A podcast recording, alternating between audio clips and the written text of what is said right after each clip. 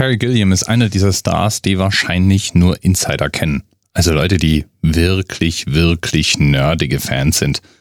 In dem Fall Fans von Filmkultur oder Monty Python Fans. Denn das ist Terry Gilliams Lebenswerk. Er ist einer der Mitbegründer von Monty Python und hatte mit Die Ritter der Kokosnuss sein Regiedebüt.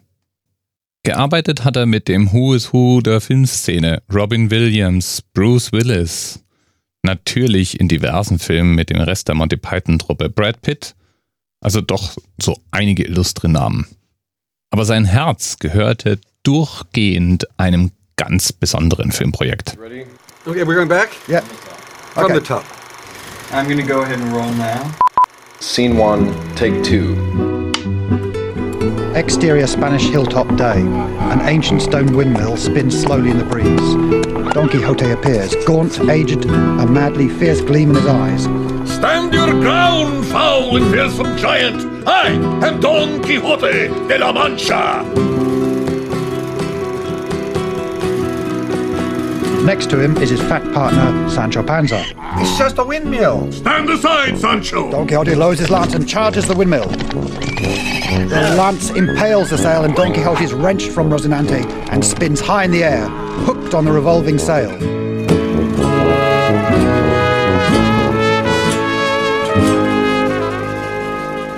Don Quixote hat es Terry Gilliam angetan. Der Stoff von dem Mann, der gegen Windmühlen ankämpft. Eine Geschichte über Scheitern und dem Sieg im Scheitern. Und ein Stoff, der anscheinend unglaublich schwer zu meistern ist. Terry Gilliam stieg nämlich in die Fußstapfen von niemand Geringerem als Orson Welles. Der hatte versucht, Don Quixote zu verfilmen und ist gescheitert, könnte man jetzt mal so sagen. Zumindest hat er nie einen fertigen Film abgeliefert. Terry hatte eine Vision für einen Don Quixote-Film und an dem schon etwas länger gearbeitet. 1998 war es dann soweit. Die Dreharbeiten zu seinem Don Quixote-Film begannen. Die Finanzierung war, naja, sagen wir mal, optimistisch kalkuliert. Und als dann auch noch der Hauptdarsteller krank wurde, waren die Dreharbeiten zu Ende, noch bevor mit ihnen richtig angefangen worden war. Die Filmrechte fielen dann erstmal an eine deutsche Versicherungsgesellschaft und mit der konnte man sich zuerst mal nicht einigen.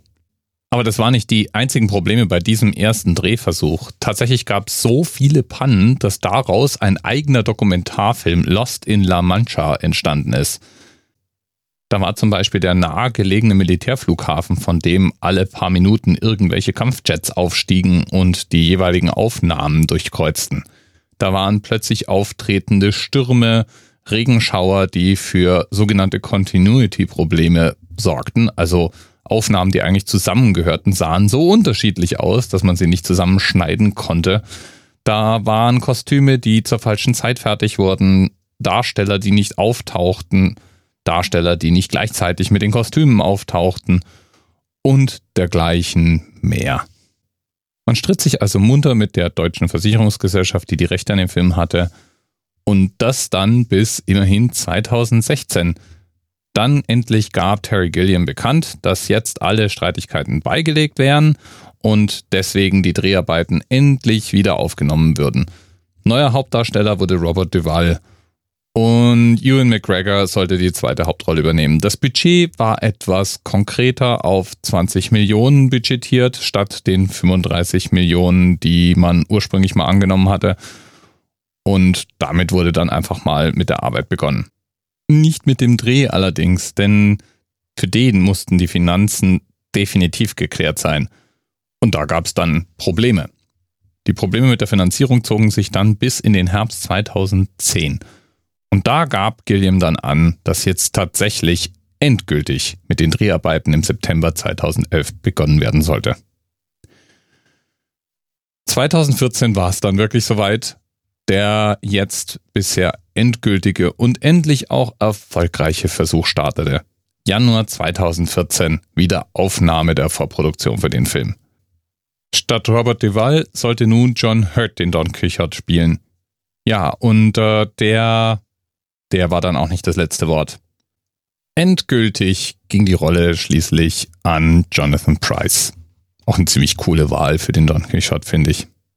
Ja, und final fand dann tatsächlich das statt, woran dann auch niemand mehr so richtig glauben wollte. Nach insgesamt 30 Jahren Arbeit an diesem Projekt startete endlich 2018 der Don Quixote-Film von Terry Gilliam. The Man Who Killed Don Quixote ist eine Komödie, eine Tragödie, ein durch und durch skurriler Film und eine Neubearbeitung des Don Quixote-Stoffs. Absolut sehenswert. Wie auch die Dokumentation darüber. Humor keeps me alive. That's all. It's just, I've got to keep laughing at life because life is very absurd and can be very painful, but as long as you can find humor in it, it's worth continuing. Da hat er recht, der gute Terry.